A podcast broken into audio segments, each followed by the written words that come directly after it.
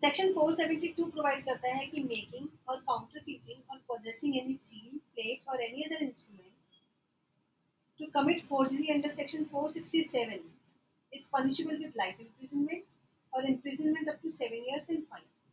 वहीं section 473 provide करता है कि अगर मेकिंग और काउंटरफीटिंग और पोजेसिंग एनी सील प्लेट और एनी अदर इंस्ट्रूमेंट हो,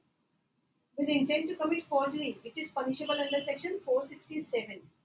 तो ये पनिशेबल होगी with imprisonment up to seven years and fine